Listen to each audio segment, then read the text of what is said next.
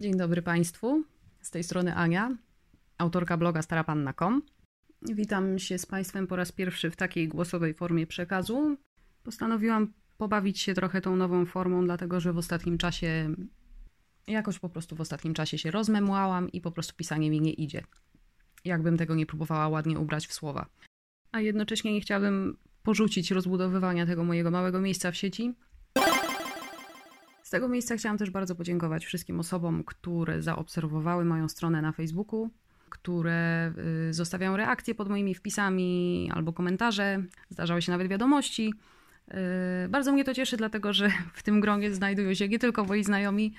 Jest mi bardzo miło, że mm, to, o czym do tej pory pisałam, spotkało się z zainteresowaniem mm, szerszego grona osób, niż wydawało mi się, że jestem w stanie dotrzeć bez specjalnego promowania tego, o czym piszę, czy tego, czym się zajmuję. Forma podcastu wydaje mi się też dobrym pretekstem do tego, żeby poruszyć temat, którym chciałam się zająć już dużo wcześniej, ale miałam kłopot z tym, żeby ująć go w słowo pisane, dlatego że jest to temat w dużym stopniu osobisty. I myślę, że mówiąc o tak osobistych rzeczach, łatwiej jest to robić po prostu mnie osobiście. Krótko mówiąc, postanowiłam, że dzisiaj będzie głosowo. Być może to będzie jedyny podcast, jaki nagram, a być może pierwszy z wielu. Nie wiem. Depresja kulturowa. Dotyczy mnie to osobiście, ponieważ przez 10 lat zmagałam się z taką właśnie depresją. Ja sama sobie postawiłam tę diagnozę, czując się na tyle kompetentna, by nazwać to właśnie takimi słowami. Nie mam wykształcenia psychologicznego, więc nie wiem, czy ktoś gdzieś kiedyś to nazwał w taki sposób. Ja jestem kulturoznawczynią i właśnie, właśnie dzięki temu, że skończyłam studia kulturoznawcze, zyskałam narzędzia, które pozwoliły mi w zupełnie nowy sposób podejść do, do mojego własnego procesu terapeutycznego, w którym byłam w zasadzie przez 10 lat dorosłego życia. Nasza kultura nie sprzyja indywidualizmowi i nasza kultura jest zakodowana, nas koduje w taki sposób, żeby wszystko w naszym życiu podporządkowywać wspólnocie. Różnym wspólnotom, o różnym charakterze. I niektóre z nich są naturalne, jak rodzina, inne są wyobrażone, albo ja bym raczej powiedziała wprost fikcyjne, czyli na przykład taka wspólnota jak naród, albo nawet sąsiedztwo. Co prawda, oczywiście tutaj możemy do pewnego stopnia wybierać sobie te wspólnoty. Jesteśmy mobilni, nie jesteśmy uwiązani w jednym miejscu na całe życie, chociaż teraz te możliwości przemieszczania się po świecie są y, w istotny sposób ograniczone. Ja prawdopodobnie, gdybym mogła, to byłabym teraz gdzieś w zupełnie innym miejscu na tej planecie. Wypowiadam się o naszej kulturze, nie o innych, dlatego że. Mm, o innych kulturach moje pojęcie nie jest na tyle e, rozległe, żebym mogła wypowiadać się o całym świecie. Mówię o naszej kulturze, o naszym kręgu kulturowym, o naszej cywilizacji chrześcijańskiej, jakby nie było. Bardzo mnie cieszy to, że przyszło mi żyć w czasach, kiedy dużo łatwiej odrzucamy zabobony niż którekolwiek pokolenie przed nami. Zasadniczo konflikty pokoleń polegały zawsze na tym, że przywiązanie do tradycji w starszym pokoleniu ścierało się właśnie z tymi zapędami do odrzucenia kulturowych, tradycyjnych kajdan przez młodsze pokolenie. W ten sposób każde kolejne pokolenie wchodzi w życie coraz mniej zniewolone, ma tych kajdan na sobie coraz mniej. Ja sama mam 30 lat i widzę też po moich rówieśnikach, że wielu z nich jednak mimo wszystko pozwoliło się zaprogramować ja nie mówię, że to jest źle, bo jest mnóstwo ludzi, którzy dobrze funkcjonują w tych kodach i programach.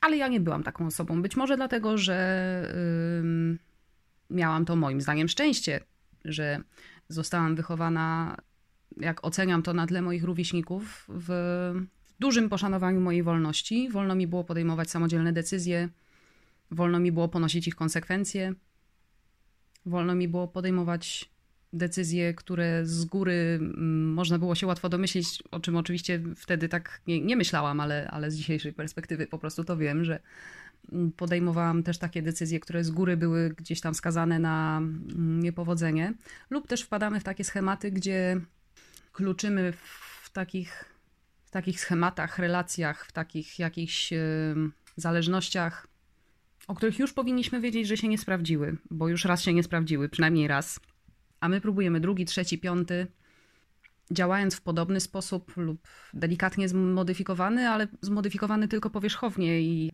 sedno y, tych naszych działań nie ulega znaczącej zmianie. W związku z tym też rezultat nie ulega zmianie. Ale kulturowo powiedziano nam, że tak jest ok, że to są ścieżki, którymi się podąża, że są takie decyzje, które są zawsze słuszne, albo takie wybory, które są zawsze trafione. Cały ten mój proces terapeutyczny, o którym wspomniałam, trwał około 10 lat. Oczywiście nie byłam przez 10 lat w terapii, bo chyba bym już, bo chyba bym już dawno temu siedziała w więzieniu za długi. Były w tym czasie takie okresy, kiedy podejmowałam leczenie farmakologiczne.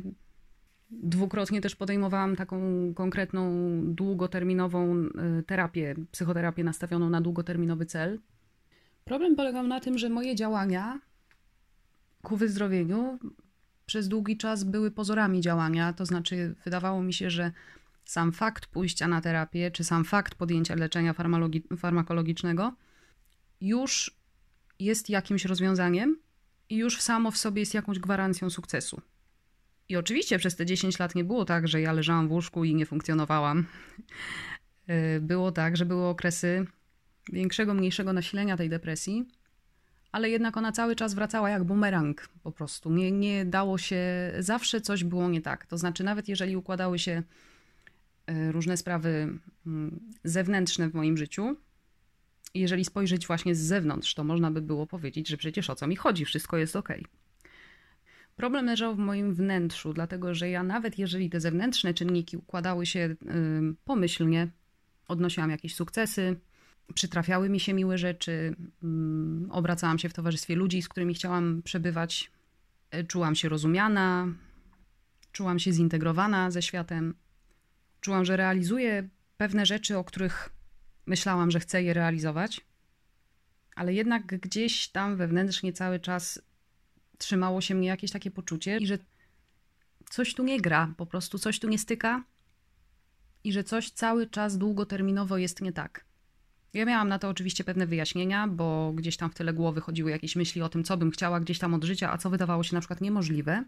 Więc to też był, był, był taki, było takie wytłumaczenie tego takiego długoterminowego nieszczęścia, niezadowolenia z życia jednak. Więc te moje pozory działania przez ileś tam lat, wznawiane, kontynuowane. Ja też bardzo dużo wiedzy sama przyswajałam. Mm, ukończyłam trzy kierunki humanistyczne i na każdym z nich miałam jakieś tam elementy większe czy mniejsze wiedzy psychologicznej. W tym bardzo ważne było to, że e, na dziennikarstwie wybrałam specjalność kreowanie wizerunku osób i instytucji. I tam właśnie mieliśmy zajęcia z psychologii takiej, mm, no ja bym ją nazwała mroczną psychologią. Nie chcę powiedzieć złą, bo, bo, bo nie. Chodzi o wszelkie mechanizmy manipulacji to się wszystko wiąże z marketingiem, z reklamą, właśnie ze sprawianiem wrażenia, z byciem postrzeganym jako jakiś albo jakiś inny. I to wszystko dotyczyło właśnie tej powłoczki zewnętrznej. I to dla mnie osobiście to była ogromnie cenna wiedza, dzięki której nauczyłam się zupełnie na nowo czytać. W ogóle czytać jako teksty i czytać jako odczytywać, dekodować świat. Więc psychologia zawsze mnie też w tym kontekście fascynowała. Ja bardzo sama szukałam też wiedzy psychologicznej, ale też cały czas nie znajdowałam odpowiedzi na pytanie, jak naprawić moje zdrowie duchowe. Bo to nie był problem mojego umysłu, tylko to był problem mojej duszy. To był bardziej taki, jakby to ująć literacko, ból istnienia. Ale właściwie co mi nie, co mi nie odpowiada? Jestem zdrowa, Mam pracę, mam gdzie mieszkać, mam co jeść. W zasadzie niczego mi nie brakuje. Nigdy nie byłam w sytuacji, gdzie byłam pogrążona naprawdę w jakichś materialnych kłopotach. Jak każdy, miałam w życiu mniejsze lub większe dramaty, z którymi radziłam sobie lepiej lub gorzej, ale zawsze sobie radziłam. Nawet w momentach naprawdę silnego załamania nigdy mm, nie byłam zdana sama na siebie, więc zawsze gdzieś czekało na mnie jakieś miękkie lądowanie i ja w tyle głowy zawsze miałam tę świadomość. Więc to była dla mnie bardzo komfortowa sytuacja. I tym bardziej ktoś mógłby powiedzieć, że przecież jak mogę, jak mogłam mm, narzekać na swoje warunki życia. Problem polegał na tym, że ja wiodłam w ogóle nie swoje życie, bo moje życie potoczyło się w jakichś zupełnie przedziwnych kierunkach, mm, w efekcie czego ja po 10 latach tego poszukiwania zdrowia duchowego stałam się kumulacją wszystkiego, czym nigdy nie chciałam i nie powinnam być. Po prostu trudno mi było uwierzyć, że tak wygląda to dorosłe życie, na które ja jako dziecko tak czekałam. Że to będzie ten, ten, ten moment, kiedy ja będę mogła robić to, co chcę, zajmować się tym, co mnie interesuje. Tak jak powiedziałam, byłam wychowywana w poszanowaniu mojej wolności. Tu bardziej chodziło o takie kwestie jak to, gdzie żyję, co robię, czym się zajmuję, jak się realizuję, jak spędzam czas. Być może to był właśnie ten efekt zderzenia mojego wychowania w poszanowaniu mojej wolności i tego, że kiedy stałam się dorosłą osobą, nagle zupełnie nie szanuje się mojej wolności. To dorosłe życie było dla mnie jakimś kompletnym rozczarowaniem. Rozczarowaniem albo, nie wiem, no nieporozumieniem. Tak rozumiane, jak, e, jak nam je wkodowano i też jeżeli chodzi o same źródła mm, tego mojego długotrwale złego samopoczucia, w zasadzie nikt nigdy nie postawił mi jakiejś diagnozy konkretnej, że mam taki a taki problem, poza tym, że mam depresję i gdzieś tam przewijały się jakieś różne pojęcia, różnych przypadłości, z którymi ja w różnych okresach, w różnym stopniu się identyfikowałam lub nie. Do czasu, kiedy zyskałam świadomość, że źródło moich problemów jest samo w sobie moją ogromną siłą i zaletą. Mam tutaj na myśli wysoką wrażliwość, o której właśnie wydaje mi się, że w ostatnim czasie mówi się coraz więcej, coraz śmielej i zasadniczo chodzi o to, że to my nadajemy wartość i znaczenie takim czynnikom w naszym życiu. Ja bardzo lubię swoją wrażliwość. Spotkałam się niejednokrotnie z taką postawą yy, mówienia o tym, tak jakby to była jakaś inność albo coś niedostępnego dla innych, tych niewrażliwych. Wydaje mi się, że to jest cecha jak każda inna, taka, którą po prostu możemy w sobie rozwijać, możemy tą cechą zarządzać, możemy ją regulować. To znaczy, regulować ją w takim sensie, że nie oddawać jej panowania nad y, swoim ciałem i emocjami, tylko umieć ją okiełznać i trzymać w ryzach i wykorzystywać ją na swoją korzyść w zależności od tego, jak wysokie są nasze kompetencje w takim zakresie. Ja wyleczyłam swoją depresję za pomocą wiedzy. Przez to zakodowanie kulturowe ja ustawiłam samą siebie w takiej pozycji w stosunku do świata, że skoro mam problem, skoro odczuwam jakiś dyskomfort, to ja muszę się zmienić i podporządkować temu światu, żeby się w nim dobrze czuć. I dopiero z wiekiem i wraz z nabytą wiedzą nie tylko psychologiczną, ale w ogóle o świecie, o życiu, właśnie też między innymi dzięki studium, studiom kulturoznawczym, tak jak powiedziałam, zaczęłam rozumieć, czym tak naprawdę jest to wymuszanie na nas programowe, systemowe tego, żeby podporządkowywać się temu światu zewnętrznemu. Ja jestem urodzoną introwertyczką i o ile uwielbiam spędzać czas z ludźmi, y, których lubię i z którymi dobrze się czuję, których dobrze znam, o tyle zupełnie nie sprawiają mi radości kontakty powierzchowne, oparte na wymianie zdań, po prostu, których nawzajem w ogóle nie słuchamy, bo nie obchodzi nas to, co do siebie nawzajem mówimy. Natomiast nasz współczesny świat wymaga od nas ekstrawertyzmu, koduje nas do ekstrawertyzmu, systemowo pochwala ekstrawertyzm. To jest po prostu nasze życie społeczne. My sami siebie wkładamy po prostu w te role. Więc ja też dopiero z wiekiem, wraz z postępem mojej pracy nad zdrowieniem. Dzięki temu, że oswoiłam się ze swoją wrażliwością, którą bardzo starałam się y, stłumić, po prostu moje życie codzienne toczy się i toczyło się zawsze w nieustannej narracji. Nie jednotorowej, wielotorowej i wielowątkowej, nieustannej.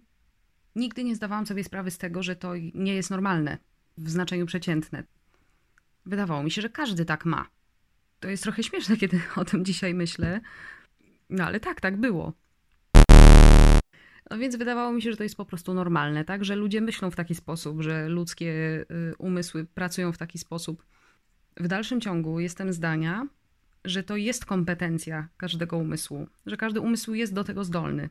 Przy czym zrozumiałam, że świat, w którym żyjemy, z każdej strony stara się nam zatłumić ten odbiór innymi bardzo silnymi czynnikami. Ogólnie jesteśmy kulturowo zaprogramowani do tego, żeby koncentrować się na zewnętrzu, na świecie zewnętrznym, na ludziach, na tym, jak się czują inni ludzie przez nasze zachowanie, na przykład. Co wypada, czego nie wypada, co wolno, co się powinno, jak nasze zachowanie będzie odebrane na zewnątrz, na to nam się zwraca uwagę.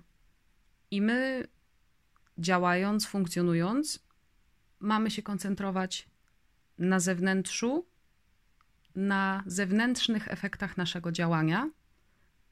Wyrażania siebie i swoich cech też jesteśmy uczeni e, poprzez czynniki zewnętrzne, czyli na przykład przez sposób ubierania się manifestujemy to, kim jesteśmy, poprzez posiadane przedmioty, poprzez miejsce właśnie, w którym mieszkamy. To są rzeczy, które nas mają definiować. Jesteśmy nauczeni tego, żeby myśleć o naszym życiu w taki sposób, że mnie definiuje to, gdzie mieszkam, albo to, z kim się przyjaźnię, albo z kim jestem w związku, albo to, gdzie pracuję, albo to właśnie mm, czego się uczyłam i gdzie.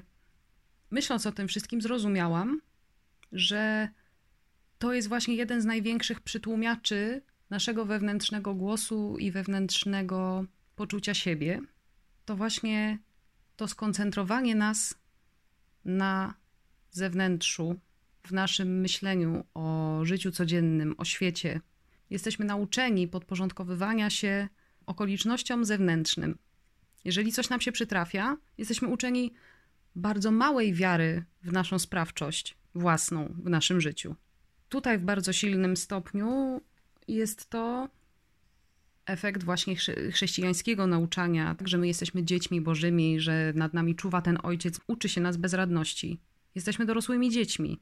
Jesteśmy podporządkowywani władzom. Władze mówią nam, co jest dobre, a co złe w naszym życiu, bo my jesteśmy sami za mali i zbyt głupi, żeby wiedzieć, jak postępować właściwie. I to na świecie już się zmienia, ale w naszym kraju prawo w niektórych swoich dziedzinach jest w dalszym ciągu prawem Boga Ojca prowadzącego nas za rączkę, podejmującego decyzje w naszym imieniu, wiedzącego lepiej od nas. Ja w swoim młodym życiu nie zostałam skazana, jak wielu z nas ludzi, na wyrzeczenie się swojej tożsamości i tego, kim jestem, kim się czuję, kim chcę być. Nie każdy ma to szczęście, żeby wejść w dorosłe życie z takim kapitałem. Chodzi mi o to, że po prostu poprzez wychowanie ta nasza tożsamość jest systematycznie zakopywana pod tymi wszystkimi kodami kulturowymi, co wolno, a co wypada, a co nie.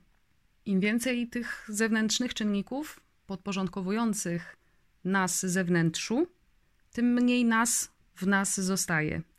I wielu z nas nie ma tej, tego szczęścia, żeby w dorosłe życie wejść choćby z ułamkiem tej swojej tożsamości, którą odbiera się nam w dzieciństwie i we wczesnej młodości.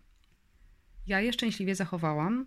Zachowałam też moją wysoką wrażliwość, chociaż jednocześnie poprzez dążenie do ozdrowienia duchowego czyli do wyleczenia depresji.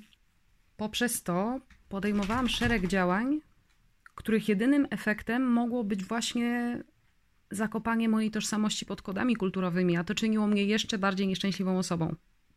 Dopiero w chwili, kiedy zrozumiałam, że to, co leży u źródła moich problemów, czyli ta moja wysoka wrażliwość, czy raczej jak wtedy ją nazywałam, moja emocjonalność, że to jest cała moja siła i życiowa mądrość, i dzięki temu, kiedy podejmowałam kolejną psychoterapię, podeszłam do niej w zupełnie inny sposób. Nie oczekiwałam już, że coś się rozwiąże za mnie, już poprzez samo bycie w procesie. Mm, tym razem podeszłam do, do sprawy bardzo świadomie i bardzo szybko osiągnęłam niesamowite rezultaty. Chodzi o to, że za tym drugim razem już nie ja siebie próbowałam jakoś tam plastycznie wpasować w życie zewnętrzne, w świat zewnętrzny, w zewnętrzne oczekiwania, w zewnętrzne definicje. Tylko ja wracam do siebie i ustawiam swoje życie tak, jak, jak dla mnie jest wygodnie, a nie dla świata.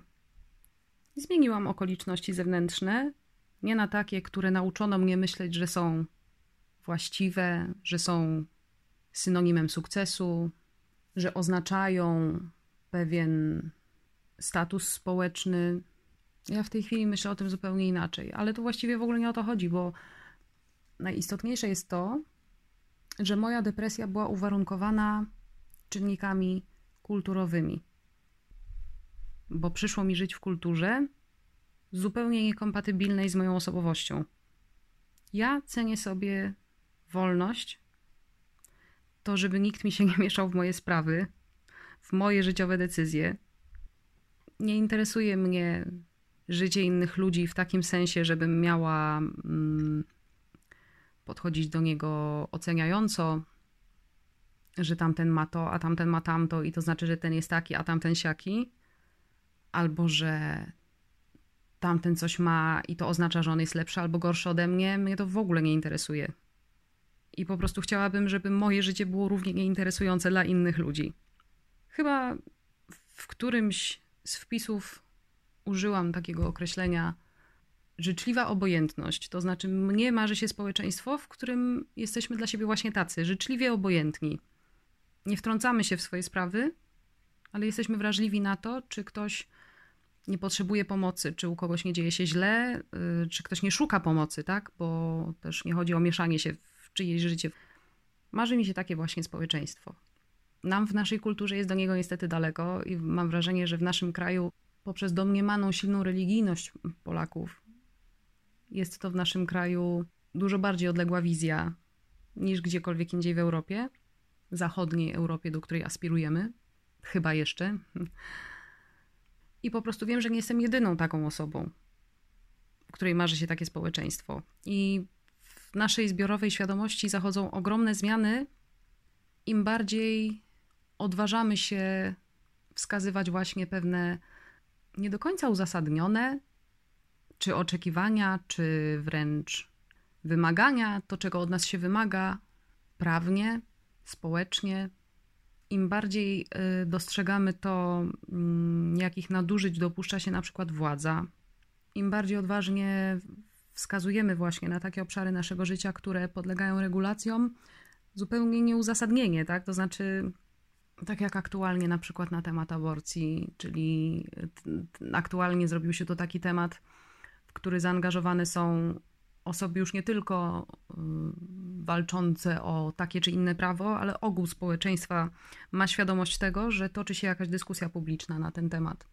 I w ten sposób zaczynają o tym myśleć. To znaczy, dobrze by było, gdybyśmy wszyscy zaczęli o tym myśleć i dochodzić do wspólnych wniosków, a nie właśnie koncentrować się na tych komunikatach płynących z zewnątrz i po prostu łykaniu ich jak takie młode pelikany. Coś tam sobie przelatuje, chwycę, powtórzę, nawet nie do końca wiem, co mówię, ale to z mojej bańki, bańki informacyjnej do mnie napłynęło, więc ja to powielę. To poczucie, że moje życie nie należy do mnie i że ja podążam za jakimiś zupełnie nie swoimi wytycznymi, których mi nawet nie wpojono gdzieś tam za młodu, tylko raczej ja y, przez to właśnie trochę, że mi nie wpojono, to ja w tym społeczeństwie, które było zupełnie zaprogramowane na takie życie, czułam się zagubiona i bardzo starałam się dostosować. Więc ja oczywiście wpędziłam się w to na własne życzenie.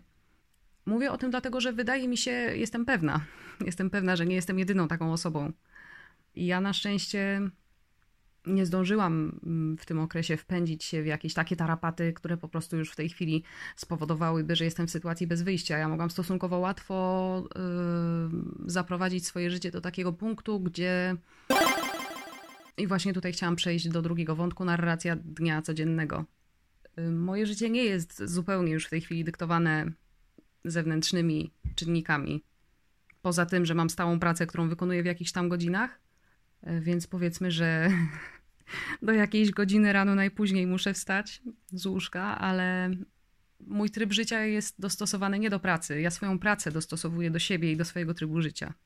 Mam tę bardzo, bardzo komfortową sytuację, za którą naprawdę jestem bardzo wdzięczna losowi, okolicznościom i konkretnym osobom, które też przyczyniły się do tego, że, że jestem w takiej sytuacji, że miałam takie możliwości.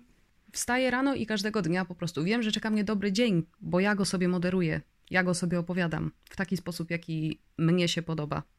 I nawet jeżeli spotka mnie coś y, przykrego albo coś y, złego, coś, coś czego wolałabym uniknąć, nawet jeżeli spotykają mnie takie rzeczy, to nie wpływa to w istotny sposób na bilans całego dnia. On jest zawsze dodatni. Już na starcie dnia mam w sobie taki kredyt energii i dobrego samopoczucia, że to musiałyby być naprawdę bardzo ekstremalne sytuacje, żeby ten kredyt wyczerpać przez cały dzień. Po przespanej nocy ten kredyt po prostu z powrotem się, ten akumulatorek ładuje się na nowo i kolejnego dnia wstaję równie szczęśliwa i zadowolona. I tak jak mówię, ja szczęśliwie mogłam stosunkowo łatwo i w stosunkowo krótkim czasie doprowadzić swoje życie do tego punktu, w którym ono jest obecnie. My jesteśmy ogólnie narodem raczej nieszczęśliwym i pogrążonym w bólu. Być może dlatego, że jesteśmy narodem pozornie, bo pozornie, ale jednak y, formalnie w dominującej mierze katolickim. A jeżeli ktoś poznał tę kulturę bliżej, to wie, że cierpienie i umartwianie się jest takim, uważam, niebezpiecznym katolickim fetyszem. Więc my jesteśmy tego uczeni, nawet jeżeli nie jesteśmy blisko tej tradycji, to jesteśmy tego uczeni podprogowo, bo cała kultura jest na tym zbudowana. Cieszy mnie to, że jesteśmy coraz bardziej uważni i coraz bardziej odważni. Coraz częściej dopatrujemy się nadużyć, coraz częściej o nich głośno mówimy, wytykamy je. W przestrzeni publicznej jest coraz więcej głosów rozsądku, a nie głosów strachu, bo to nasze przywiązanie do tradycji w dużej mierze wynikało przez pokolenia właśnie ze strachu. Ale o tym też pisałam wcześniej w jednym z wpisów, że współcześni młodzi dorośli przez przede wszystkim rozwój technologiczny, ale też przez nasze tutaj transformacje systemowe i przez nasze y, wejście do Unii Europejskiej, przez to, że otworzyły się granice, że zrobiliśmy się dużo bardziej mobilni niż jeszcze nasi rodzice, my już nie jesteśmy tak, tak, tak mocno y, przywiązani do tych katolickich kodów kulturowych. Bardzo mnie to cieszy i jestem głęboko przekonana o tym, że fundamentaliści nie zawrócą już biegu rzeki, bo o ile oczywiście te kody i schematy dla wielu ludzi, szczególnie dla ludzi nieświadomych własnej sprawczości i zagubionych w życiu, podąża za tymi kodami i czuje się w nich bezpiecznie i wszystko jest z tym w porządku, to jest ich wybór, ale właśnie, właśnie o to chodzi, że to jest ich wybór, który oni chcą narzucić całemu społeczeństwu. Więc ta narracja codzienna nie polega już na tym, co ja dzisiaj muszę, czego świat dzisiaj ode mnie wymaga i oczekuje, i gdzie ja muszę być, i co dla kogo zrobić, i w jakie miejsca się udać, i jak wyglądać, żeby wszystko było w porządku. Albo że zobowiązałam się zrobić to, a w zasadzie nie chcę tego robić, i to jest bardzo nieprzyjemne doświadczenie. Już sama myśl o tym, że muszę to dzisiaj zrobić, bo się zobowiązałam, albo zostałam zobowiązana, to już samo w sobie jest przez cały dzień wystarczająco zatruwające życie. Ja już tego nie mam, dlatego że ja każdego jednego dnia wiem o y, rutynowych, wspaniałych rzeczach, które na pewno tego dnia mnie spotkają, niezależnie od tego, jak, jak ten dzień poza tym się potoczy. Y, w związku z czym mój bilans ma bardzo wysoki kredyt, który w zasadzie nie wyczerpuje się. I przeraża mnie właściwie, bo ja też yy, tak mówię o sobie, że jestem badaczką życia i społeczeństwa. Jestem obserwatorką wielu grup internetowych, gdzie ludzie szukają pomocy psychologicznej albo gdzie zwierzają się właśnie ze swoich problemów takiej czy innej natury, mówią o relacjach, właśnie też relacje międzyludzkie bardzo mnie interesują. E, I interesują mnie przede wszystkim właśnie takie relacje z pierwszej ręki, relacje na temat relacji i relacje na temat e, emocji i życia wewnętrznego. To jest naprawdę smutne widzieć takie głosy, które e, w moim odbiorze w bardzo dużym stopniu wpisują się właśnie w to, o czym ja mówię. Czyli w to, że ktoś żyje po prostu życiem o którym wydaje mu się, że jest oczekiwane, a nie życiem, które chciałby wieść. I przez to właśnie, że żyjemy nie swoim życiem, że robimy rzeczy, na które nie mamy ochoty i podejmujemy zobowiązania, których nie chcemy, utrzymujemy relacje, których nie chcemy. Przez to właśnie nasza narracja dnia codziennego jest po prostu narracją udręki. Ale wielu z nas tak się do, tych, do, te, do, tego już przystosowało, że nie odbiera tego nawet w takich kategoriach, że to jest, yy, że to jest dyskomfort. Bo na przykład w tak wczesnym wieku już zostali pozbawieni swojej tożsamości poprzez surowe wychowanie, na przykład, poprzez wysokie wymagania. Podnoszę ten temat, bo wydaje mi się, że to jest społecznie ważne, żeby o tym mówić yy, i żeby uświadamiać ludzi yy, na temat ich sprawczości, na temat ich samodzielności. Wyuczona bezradność życiowa jest jednym z wielu wkodowanych nam programów kulturowych. Strach jest zawsze zniewoleniem i dlatego warto jest się pozbywać strachu w życiu. Jeżeli robimy jakieś rzeczy ze strachu, to trudno o to, żeby te rzeczy przynosiły dobre, owocne, pozytywne rezultaty żeby pozwalały nam odczuwać długoterminowe szczęście w życiu. Więc na co dzień mm, po prostu przewija mi się przed oczami yy, codziennie przynajmniej garstka takich właśnie wpisów, gdzie różni ludzie często anonimowo dzielą się jakimiś tam swoimi yy, przemyśleniami, problemami wewnętrznymi. I po prostu yy, widzę, jak silne jest to zniewolenie. Nawet to jest trochę przerażające, właśnie ta niska świadomość tego, że po pierwsze to jest efekt zniewolenia kulturowego i społecznego, a po drugie, jak silne jest w wielu z nas poczucie uzależnienia od zewnętrznego świata, od aprobaty innych ludzi, od oczekiwań innych ludzi. I zupełnie nie dajemy sobie pola na naszą samodzielność i na mm, samodzielne decyzje. I, ym, I strach przed niepowodzeniem. Oceniamy się wzajemnie, oceniamy swoje dokonania w kategoriach sukcesu lub porażki, i my chcemy wypadać w, innych, w oczach innych ludzi jako ludzie sukcesu raczej, a nie porażki co też często powoduje, że wstrzymujemy się w ogóle przed jakimkolwiek działaniem. Przed tym, żeby na przykład wdrożyć jakieś zmiany do naszego życia, bo możemy ponieść porażkę, no a jeżeli aktualnie jesteśmy we względnie dobrej sytuacji, na przykład materialnej, chociaż nie lubimy tego, co robimy, ale czujemy się bezpieczni finansowo i czujemy się właśnie na tle społeczeństwa mm, wystarczająco uznani, to często tkwimy w tych sytuacjach. Nawet nie próbujemy ich zidentyfikować jako źródeł naszych problemów. Osobiście mam porównanie obu sytuacji i wydaje mi się, że naprawdę szkoda życia. To na dzisiaj tyle. Dziękuję bardzo każdemu, kto wysłuchał mnie do końca. Pozdrawiam cieplutko i do następnego razu.